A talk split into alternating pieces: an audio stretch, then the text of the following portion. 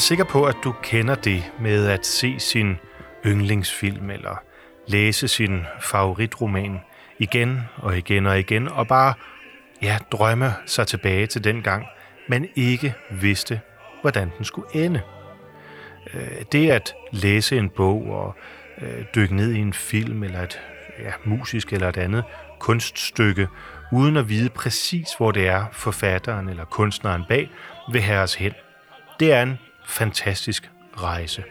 Og derfor, når man hører musikken for sidste gang, altså første gang, eller når man læser bogen den sidste side for første gang, jamen så kan man blive ramt af en tomhedsfølelse. Og jeg har tit tænkt på, hvor fantastisk det må have været den første gang, jeg sad der i salen og så La Bohème, og ikke vidste, om Rodolfo og Mimi fik hinanden, eller øh, hvor fortryllende det må have været at se La Traviata, som øh, er, er et af Verdis helt store operaer, uden at vide, hvordan det skal ende. Jeg tror, uanset hvilken kunstform man øh, ja, er henfalden til, øh, så har man den der drøm om hele tiden at øh, blive holdt hen og blive øh, opslugt af magien, hvor man ikke ved, hvordan det skal ende. Og sådan har jeg det selvfølgelig også med operaer. Og efter jeg efterhånden har set og oplevet og hørt, dyrket de fleste af de sådan store, kendte operaer, så er jeg altid lidt på jagt efter, er der noget nyt? Er der noget spændende? Jeg gider ikke så meget den moderne opera, fordi jeg synes, musikken er for tænkt. Jeg synes, den er svært tilgængelig og på mange måder øh, derfor ikke lever op til de idealer om både klangmæssig og fortællemæssig skønhed, som, som jeg forbinder med opera. Men derfor er jeg altid lidt på kig efter, kommer der nogle nye opsætninger? Er der nogle nye operaer, som øh, jeg ikke har oplevet før, som jeg ikke har hørt om før? Og her i januar måned i det nye år, 2023, der er jeg faktisk i den lykkelige situation. For øhm, operan nede i Bologna sætter et værk op af den tjekkiske komponist Martinu, øh, som jeg aldrig har hørt om før. En opera, der hedder Mirandolina, øh, og som jeg simpelthen har været nødt til at læse op på. Det har jeg sådan set også været i forhold til Martinu, øh, for øh, det er godt nok hans toner. Vi hørte lige til en indledning her. Men jeg må indrømme, at øh, han er en af de komponister, som øh, er gået fuldstændig øh, hen over hovedet på mig. Og det er til synlædende en stor fejl. Øh, han er som nævnt tjekkisk komponist, øh, og fuldt ud på højde med andre tjekkiske komponister som Josef Suk og øh, ja, andre af dem, vi kender. Han har et voldsomt opus øh, bag sig, skrev seks symfonier, 15 operaer, øh, 14 balletter og masser af både orkester, kammer, øh, vokal og øh, ja, andre instrumentalværker. Øh, jeg tror, Martinu er en komponist, som øh, jeg har gjort stor urette. Det er i hvert fald, hvad jeg her, siden jeg oplevede eller opdagede, at øh, Bologna-operaen vil sætte hans opera Mirandolina op, øh, har ligesom kunne læse mig til. Og derfor har jeg besluttet mig for, at øh, jeg er simpelthen nødt til at blive klogere på denne Jan Boslav Martinu. Jeg kan læse øh, sådan i historielexika, at øh, ja, han er født i 1890, øh, og han først blev øh, tillært den øh, romantiske stil. Men øhm, i 1923, der flytter han til Paris, og begynder der at eksperimentere med både sådan øh, moderne, men også mere sådan franske stilmetoder. Øhm, han begynder i sine orkesterværker at øh, inkludere nogle af de tanker, som kommer fra især Frankrig, men sådan set også fra øh, USA og fra jazzens verden og andet.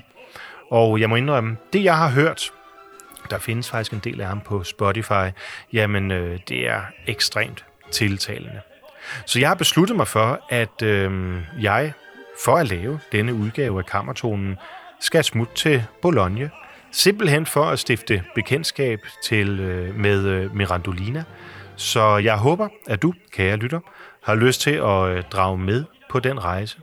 Det vi hørte her til en indledning, jamen det er åbningen på operaren, hvor jeg synes, man får en ret god forsmag på den her nyklassicistiske stil, hvor vi både oplever det fulde udtræk i orkestret, Øhm, det er et stort orkester, der spiller, men øh, hvor man også kan høre, at der er inspiration fra nogle af de store, især italienske øh, operakomponister, men også en dyb inspiration og påvirkning fra øh, impressionismen, øh, og ikke mindst fra øh, amerikanske komponister og hele den øh, moderne amerikanske musiktradition.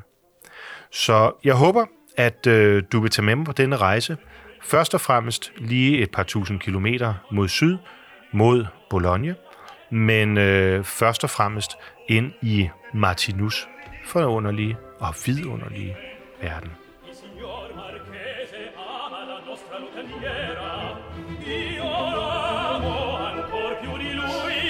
la proteggo, egli la protegge, ed io spendo. Incredibile!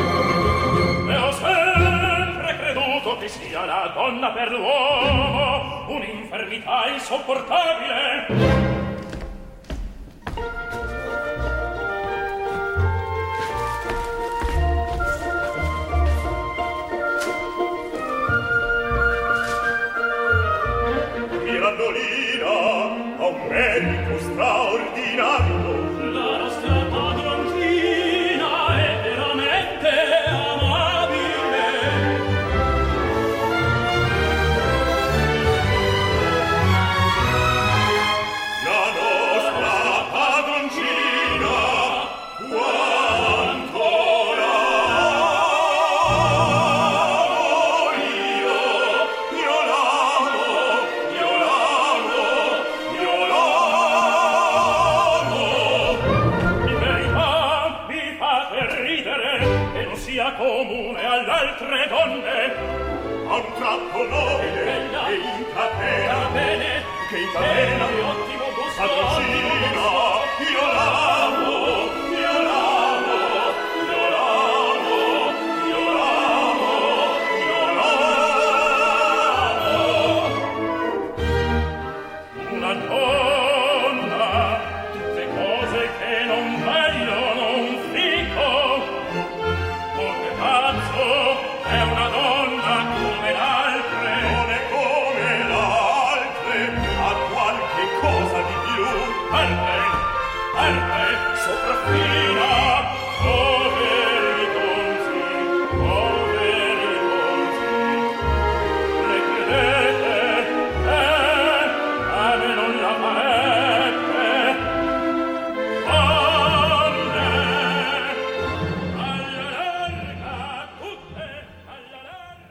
Se, selve operaen Mirandolina, den bygger på et værk af en af sin tids største komedieforfattere, Carlo Goldoni.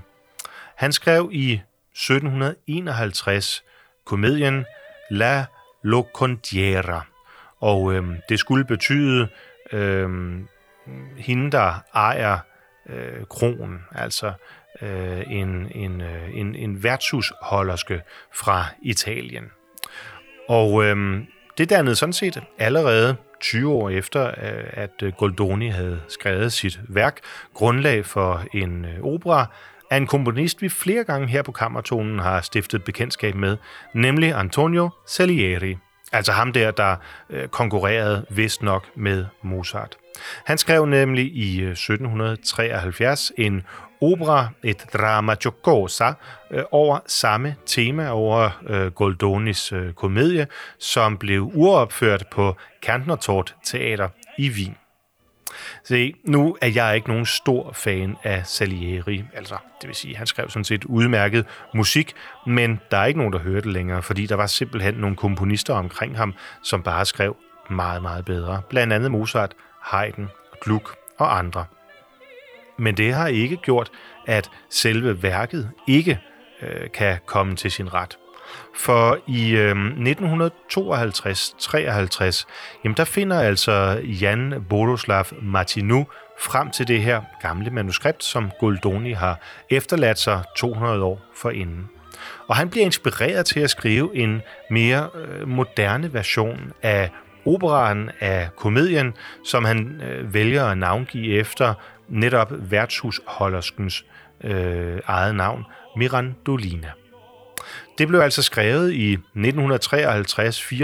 Jeg tror faktisk, det er den sidste af de 14 operaer, som Martinu han efterlader sig. Men øhm, efter sine har værket en for det første meget øh, stærk øh, karakter i forhold til den talte dialog, der er mellem de forskellige figurer, som indgår i operaen. Og øh, ja, da den fik premiere øh, i 1959 på Prags Nationale Teater, jamen der blev den ligesom kroningen på Martinus hele kompositionsværk. Han havde været, som jeg nævnte før, både i Øh, Paris i en lang periode, han har også boet i USA i en lang periode, hvor man i hvert fald i musikken hører, øh, synes jeg, stærke træk af Charles Ives og andre af de sådan moderne, øh, klassiske komponister i USA. Øhm, og det her er så det sidste værk, store værk inden for operagenren, som han øh, overleverer til sin øh, eftertid. Jeg synes, musikken øh, selvfølgelig har en umiskendelig præg af buffo. Man kan høre, det er en munter og sådan lidt lejende. Selv i musikken er der en ironisk tone, som underbygger karaktererne, men, øh, men stadigvæk en øh, meget italiensk klang. Og det er egentlig beundringsværdigt, øh, når man tænker på, at Martinu godt nok talte italiensk, men jo altså var tjekkisk og stærkt inspireret af både det franske og det amerikanske. Øh, man mærker igennem øh, musikken, hvordan han arbejder med tingene, hvordan han hele tiden lægger øh, små sekvenser ind, små citater ind. Øh, øjeblikkeligt er der lidt fra øh, Puccini, så er der lidt fra Verdi, og der er et anstrejf af Mozart, og der er et meget klart eftertryk af hele den tjekkiske sådan, folkemusik. Men jeg tror, man må sige, at Martinu havde sin helt egen stil. Og jeg glæder mig usigeligt meget til at øh, skulle høre det her på øh, Bologna-operaen, selvom jeg desværre ikke kan tage jer, kære lyttere, med ind i operasalen. Men så er der heldigvis en indspilning, som jeg har fundet her på YouTube, som vi kan nyde sammen. Combattitelo, combattitelo, e viene nemico, capitale dalle donne,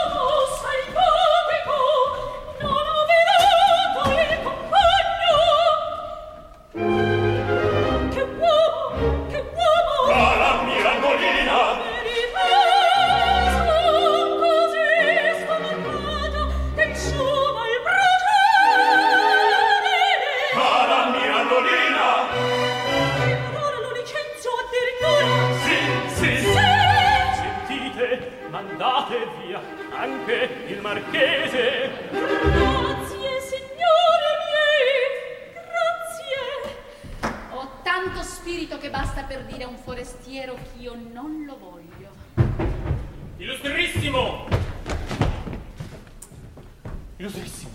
C'è di là uno che la domanda. Sai chi sia? Ah, credo sia un legatore di gioie. Ah, mi viene a mostrare un gioiello. Mirandolina, quegli orecchini voglio che li accompagniamo. Addio. Signor Marchese, la riverisco. Maledetto conte, con questi suoi denari mi ammazza! Pensano che le donne della vostra sorta si vincano con i regali. Oh, i regali non fanno Bene, io crederei di farvi un'ingiuria, cercando di obbligarvi con i donativi. No, certamente, certamente, certamente il signor Marchese non mi ha ingiuriato mai. E di ingiurie non me ne farò. Bene,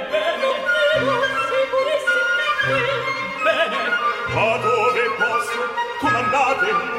Grazie, eccellenza. Eccellenza, eccellenza, male direi quasi la mia eccellenza.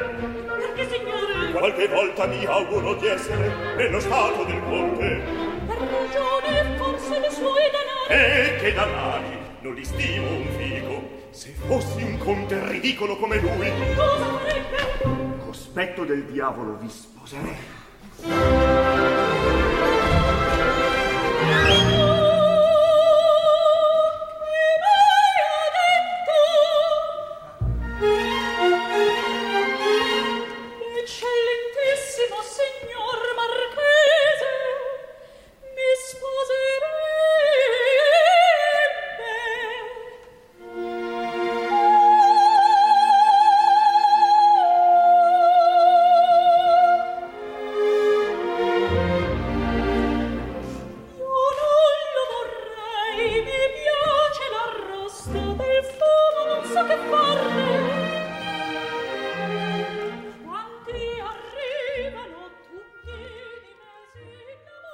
Som sagt er Jan Vodoslav Martinu ikke en af de komponister, jeg har stiftet aller nærmest bekendtskab med. Men øhm, han er bestemt en komponist, som fortjener større udbredelse. Jeg synes i hvert fald, at musikken, vi hører her, bærer præg af et meget, meget stort potentiale. Og når jeg dykker ned i hele hans øh, kompositionshistorie, jamen så er der stadig flere af hans øh, især øh, orkestermusik, som øh, man bare har lyst til at høre mere og mere. Jeg fornemmer, at 1930'erne har været en brydningstid for Martinu. Han har været i 40'erne og har skulle finde frem til sin kompositionsstil. Øh, det er nok ikke for meget at sige, at øh, den bærer præg af den nyklassicisme, som samtiden især, øh, også med Stravinsky og andre af samtidens komponister, bar frem. Øh, det er imponerende at se, så produktiv øh, Martin Martinu har været, øh, og hvor hurtigt både kammer, orkester, kor og instrumentalværker kommer i rap fra ham i den her periode. Især vil jeg ud over operaerne, hvor jeg altså fortsat øh, kun kender Mirandolina, øh, som jeg skal til øh, Bologna om lidt for at høre, jamen så vil jeg fremhæve Concerto Grosso, som øh, jeg har stiftet bekendtskab med på Spotify, øh, og dobbeltkoncerten for strygeorkester, klaver og pauker. Det er simpelthen fedt. Det er noget af det bedste øh, moderne klassiske musik, jeg har hørt, og jeg vil sige, det er fuldt ud øh, på højde kvalitativt, både med Prokofjev og Bartok og ja, andre af datidens øh, komponister for det, vi i dag vel ville kalde, eller kalder for øh, Østeuropa. Jeg tror, at man kan sige, at 30'erne står i lyset af hele den nyklassicistiske inspiration, som Martin nu får.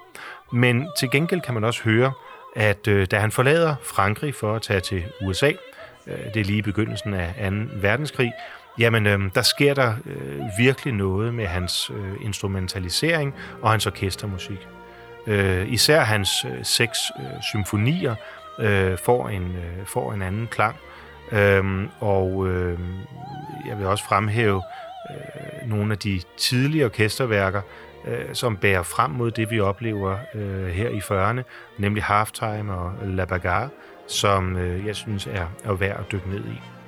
Men om lidt, så er det Mirandolina, der er på tapetet. Og som nævnt bygger øh, hele operaen på en komedie fra 1751 af Carlo Goldoni. Når øhm, forestillingen går op her i første akt, jamen øh, så vil vi opleve to adelsmænd, som er op og skændes. Jeg kan se i forlægget, at øh, de i deres karakterer øh, er skrevet af, Galdoni, af Gal, øh, Goldoni som en karikatur på øh, nogle af familierne i Goldonis samtid, men i Venedig. Øhm, og ja, operan er så henlagt til Firenze, formodentlig af politiske årsager, så man ikke løber ind i ballade øh, dengang altså, øh, i forhold til, at der er nogle af de familier, der bliver her ironisk beskrevet, som måske skulle føle sig en lille smule krænket. Men de to adelsmænd, de er begge to forelskede i øh, Mirandolina, som altså er øh, ikke bare øhm, øh, hovedperson, men ejeren af den kro, hvor det hele det udspinder sig på.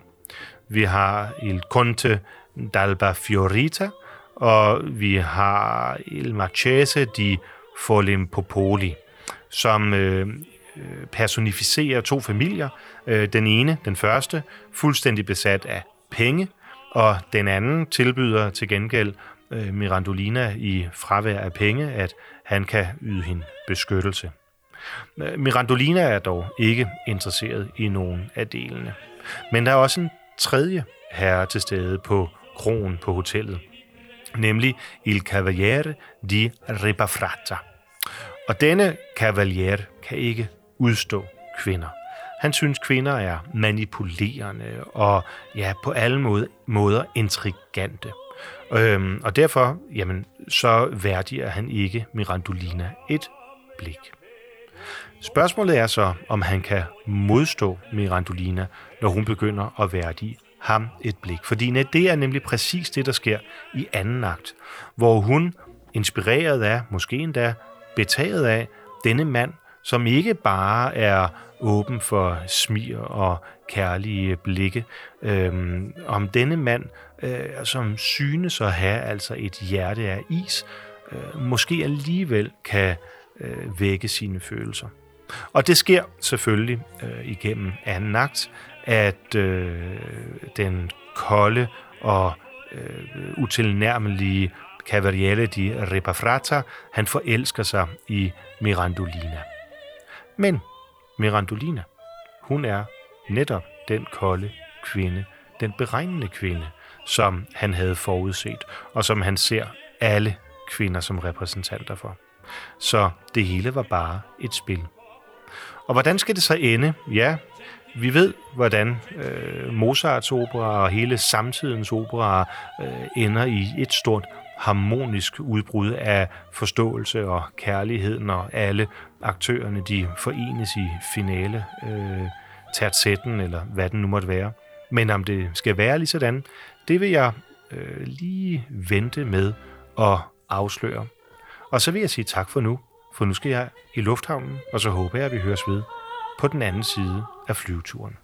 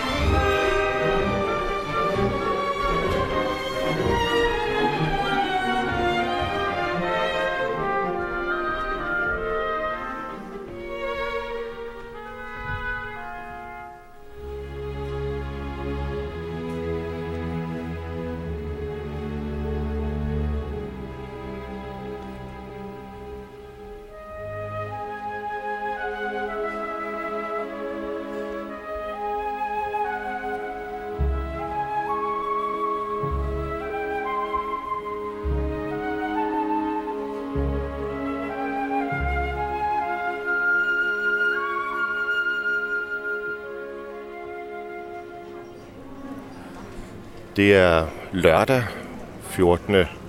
januar, og jeg sidder nu her på en lille strøgcafé lige ved siden af den store plads Piazza Maggiore i Bologna. Man mærker, at der er lørdagsstemning, og foråret så småt er på vej. I modsætning til det kolde København, jamen så stråler solen her fra en bogstaveligt talt skyfri himmel. Og øhm, selvom italienerne stadigvæk skutter sig lidt, mange går rundt med hatte og huer, halsterklæder og ponchoer, så øhm, kan man også mærke, at solens stråler de, øh, er noget længere fremme her end i Danmark, og ja, foråret er på vej. Der er lørdagsstemning i Bologna. Alting går i et lidt lavere tempo end normalt. Flere af gaderne op til Piazza Maggiore er spærret af. Og øhm, italienerne tager det, ja, hvis jeg må tillade mig at sige det, endnu mere roligt end sædvanligt her i Bologna, som på mange måder er den perfekte indgangsvinkel til italiensk kultur. Ikke nær så stor som Rom, ikke nær så prætentiøs som Firenze, og øh, slet ikke nær så overturistet som Venedig, så er Bologna på mange måder det perfekte lille smørhul for at opleve det, som er epicentret af italiensk kultur. Maden, stemningen, musikken, litteraturen, alt det smelter ligesom sammen i en harmoni her i den vel nok mest kosmopolitiske af de store italienske byer. Især universitetet, som jo har næsten 1000 år på banen, verdens ældste, øh, danner rammen om alle mulige nationaliteter, som kommer hertil for at suge lærdom til sig. Men som jeg kan se i den turistbrochure, jeg lige nåede at tage, da jeg tjekkede ind på hotellet, jamen så er musikken også en integreret del af Bolognes historie. Faktisk, da UNESCO tilbage i 2006 valgte at optage hele byen på sin verdensarvliste, jamen der var det netop musikken, som var omdrejningspunktet. I min turistbrochure, der står der, As the first Italian city to be appointed to the network, Bologna has demonstrated a rich musical tradition that is continuing to evolve as a vibrant factor of contemporary life and creation. Og man mærker det. Bare på vejen her ned mod Piazza Maggiore, jamen, gik jeg forbi til flere dygtige, vil jeg sige, amatørsangere, som på hver deres skadehjørne repræsenterer de forskellige musikgenre, som er netop Italien. Jeg hørte en tenor stå og synge Federicos bøn, La Clemenza de Federico. Jeg har lige gået forbi en lidt mindre vellykket udgave af Vivaldis De Fire Årstider, vist udsat for cello. Men hele byen emmer på en rolig, afslappet og tilbagelænet måde af det, man vel kan sige er netop italiensk kultur og italiensk kulturliv. Derfor er jeg glad for, at min første oplevelse med Martinus Mirandolina, den finder sted netop her. Og kulturelt, geografisk giver det sådan set også mening. For selvom Martinus libretto er hensat til Firenze, så er der ingen tvivl om, at de familier og de karakterer, der beskrives i operan, jamen, de kommer fra Venedig. Og for at gøre forvirringen total, jamen, så er det jo naturligt, at forestillingen finder sted her i den tredje af de store norditalienske byer, nemlig Bologna. Bologna, som er kendt for de tre La Rosa, La Grassa, La Dotta. Allerede når man lander, kan man ind over byen se begrundelsen for La Rosa. Den umiskendelige sådan norditalienske røde farve, der siges at stamme fra Spanien, men som i den grad har sat ja, netop farve på byen. Man ser den overalt. Man kan nok ikke direkte kalde byen for smuk, for den er et virvar af forskellige arkitektoniske indtryk og ja, spontane udtryk. Men der er ikke nogen tvivl om, at den emmer af harmoni med sine kilometervis af øh, gange og tunneller og den sammenhæng, der er i, øh, i arkitekturen, jamen, så er der en anden harmoni over Bologna, end man for eksempel finder det i Firenze og Venedig, hvor det ene pragtpalæ efter det andet vidner om de store familiers indbyrdes kampe om at skulle vise deres rigdom, jamen så er der en anden harmoni her i Bologna, hvor bygningerne ikke står over for hinanden, men ligesom smelter sammen. Og det komplementerer selvfølgelig kun smukt, at de kilometervis af gange og ja, små stier med overdækkede passager, hvor man kan passere nærmest tørskoet rundt i hele byen. Ikke langt herfra, der har vi Posletten, den livgivende flod, og ja, man er ikke i tvivl om, at man er i et landbrugsland. Man er ikke i tvivl om, at det her parmaskinken og parmesanosten har sit udspring, og derfor er ordet la grassa nok også ganske velvalgt. Jeg ved ikke, om, om BMI'en sådan rent videnskabeligt er højere her i Bologna end i resten af Italien, men maden er i hvert fald til den fede side. Og jeg kan lige så godt sige, at jeg glæder mig til i aften, efter forestillingen, at begive mig ud i Bolognas natteliv, sætte mig ned, drikke en flaske Sangiovese og svælge i Tartolini eller ja, en af de mange andre pastaretter, som kendetegner netop egnen her. Så man mærker allerede ved de første små ture ned langs enten de store passager eller de små veje, netop La Grassa, La Rossa og La Dotta. Jeg vil dog sige La Dotta, altså videnskaben, klogskaben. Jeg ved ikke, om det måske er det første, man tænker på, når man ser de studerende, som flakker lidt rundt her lørdag morgen. Tværtimod så ligner det sådan set mere en lejr fra Enhedslistens ungdomsparti med de fra 80'erne så kendte øh, ja, udstyr af metalgenstande i ansigterne og flossede sorte cowboybukser. Men der er ingen tvivl om, at de er studerende. Og lad os bare sige, at La Dotta vel gennem dem er repræsenteret.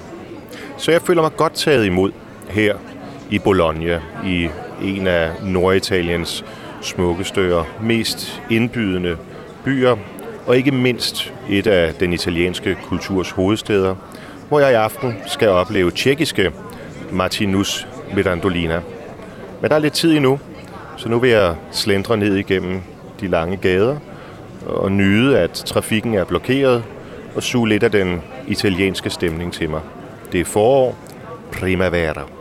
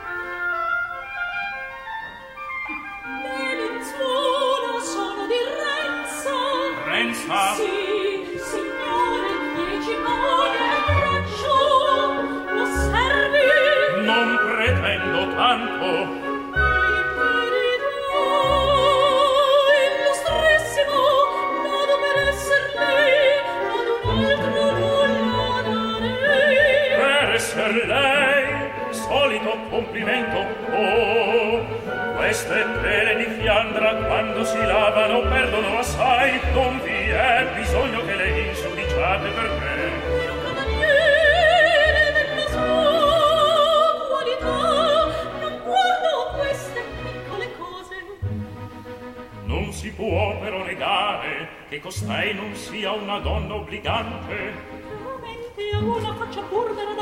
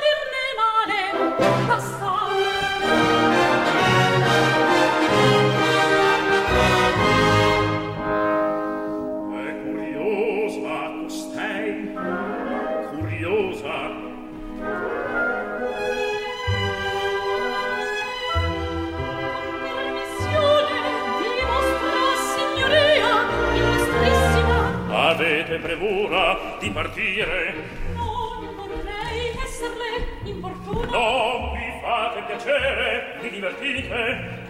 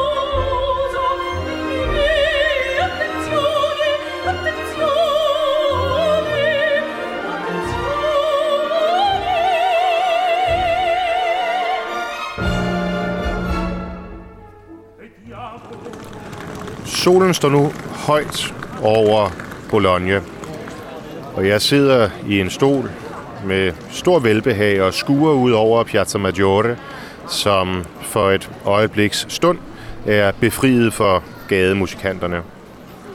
Overfor ligger den store katedral, der har et grotesk yder med den nederste del af facaden som færdiggjort efter alle renaissancens øh, fornemmeste bygningsregler og med en lyserød farve, som komplementerer fint La Rossa, altså den røde farve, som netop er Bolognes. Men hvor den øverste del af facaden aldrig blev færdiggjort, og derfor står med en primitiv råhed, som på ingen måde harmonerer med pladsens øvrige indtryk. Også kirken indeni, som jeg dog ikke har tid til at besøge nu, har sit eget særpræg for i modsætning til den almindelige, sådan meget florentinske udsmykning, vi kender fra de store øh, katolske katedraler her i Italien, ja, så står den med en nøgenhed, en råhed, hvor flere af passagerne kun har den bare stenmur som udsmykning. I Bologna, ja, der smelter tiderne, traditionerne, civilisationerne netop sammen. Men det er ikke Piazza Maggiore, og det er ikke katedralen, som er mit ærne i dag. Øh, jeg har siddet her og fået en fantastisk frokost, begyndende med en sublim gedeostecreme, som øh, smager væsentligt anderledes end det, vi i Danmark normalt forbinder med gedeost. Ikke tør i teksturen og ikke syreholdig, som vi normalt forbinder med gedeosten, men derimod cremet, sød, afrundet, mm, med nærmest en tekstur som en øh, buding, der har fået øh, lidt for meget guillatinen. Hovedretten bestod af øh, tortellini, den krogede pasta, som er kendt her fra Emilia-regionen med masser af kødfyld, som gør den så saftig, at parmesansaucen egentlig burde være overflødig, men den hører til. For er man i Bologna, så skal man spise som i Bologna.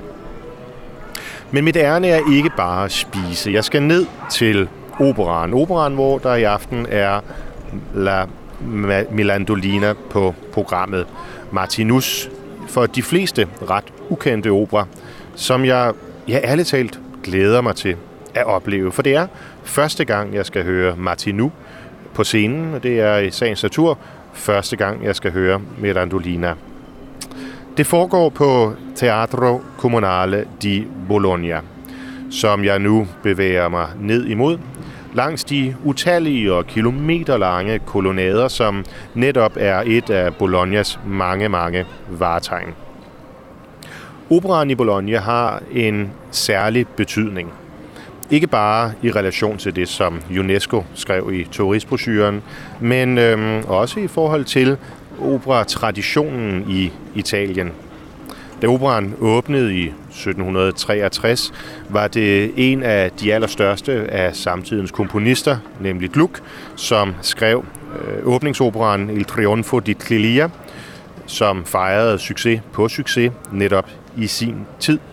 Men efterfølgende har masser af operaer haft premiere netop her i Bologna, der således fuldt ud kan ranke ryggen og stå side om side med opererne i Firenze og Venedig, og i samtiden også med Milano.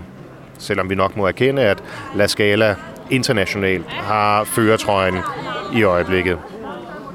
Det sådan bliver det nok ved med at være. Men som jeg nærmer mig pladsen med den imposante bygning her, der egentlig fremstår mest i neoklassicistisk stil med endnu en af de utallige kolonnader til indledningen, ja, så øh, mærker man, at det er en by, hvor musikken har første rang.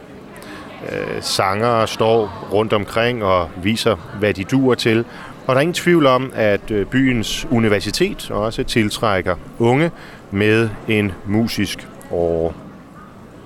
Selve salen er fra det oprindelige øh, åbningsår 1763, men har gennemgået en hel stribe øh, renoveringer, og det bærer øh, det også præg af.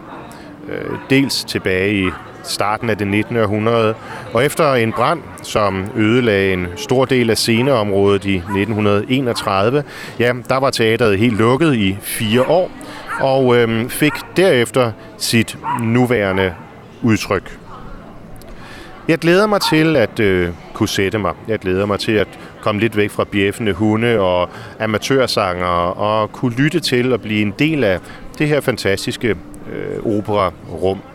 Et univers, hvor øh, jeg tror, det vil være naturligt at høre Martinus musik, og hvor forhåbentlig italienerne tager lige så godt imod de tjekkiske toner som deres egne. Men alt det, det har jeg til gode. Så nu vil jeg sætte mig her på pladsen foran operan og øh, tage desserten. For mig den obligatoriske dessert efter et hvert måltid her i øh, Italien, nemlig et glas limoncello. Jeg tror nok, det stammer fra Syditalien, men det går også an i nord.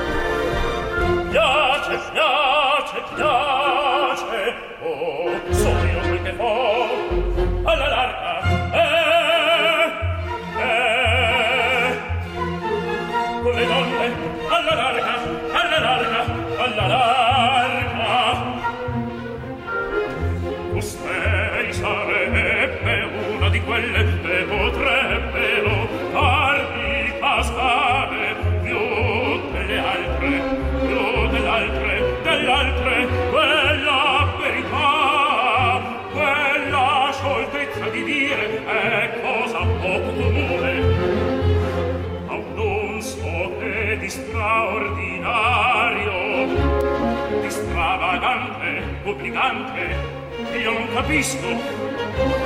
Ma non per questo vi lascerei lavorare, non vi è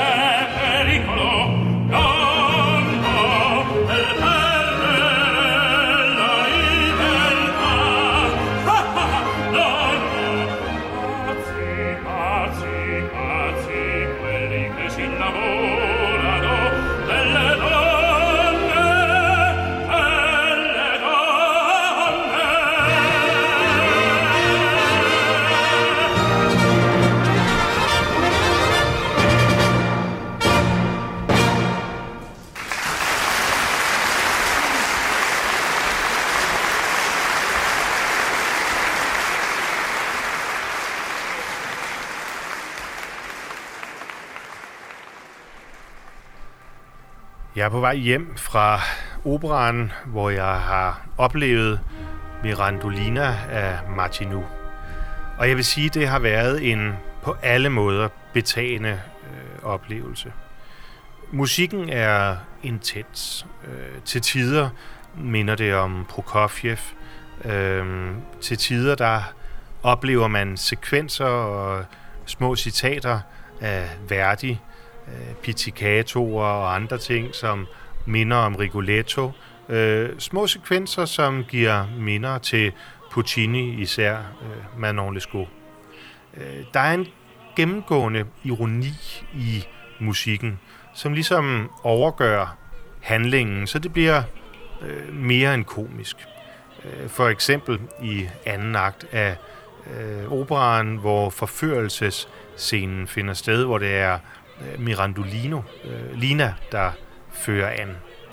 Øh, også Brindisien, altså drikkevisen i anden akt, har nogle helt klare træk af både Mozart og øh, for så vidt øh, Verdi.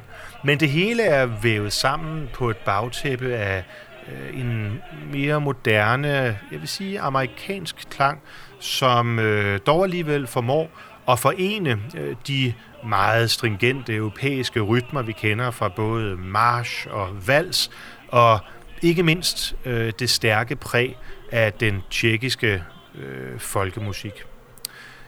Nogen vil nok sige, at det til tider har en præg af filmmusik, men jeg må sige, jeg er solgt.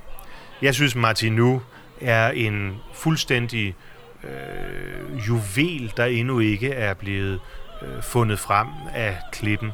En øh, komponist, som jeg er dybt øh, taknemmelig for, på grund af Mirandolina her i Bologna, nu at have kunnet øh, stifte bekendtskab med. Og jeg vil sige, hvis ikke du, øh, kære lytter, kan overkomme at høre hele operaen, så nyd i hvert fald introen til tredje akt. Øh, det er nærmest en overture i sig selv, og det er bare fantastisk. Men også finalen, øh, som helt klart bærer præg af og er inspireret af, at librettoen netop er fra Mozarts tid, jamen den øh, kunne øh, for så vidt lige så godt være skrevet af Mozart, selvom øh, musikken selvfølgelig har en langt mere øh, moderne karakter. Så alt i alt, det har været rejsen værd, det har været oplevelsen værd. Både oplevelsen af Bologna, som på alle måder er en vidunderlig by, La Rosa, La Dotta, La Grassa, men også af Martinu, som måske her i Norditalien er lidt langt hjemmefra, men alligevel hører fuldstændig hjemme her.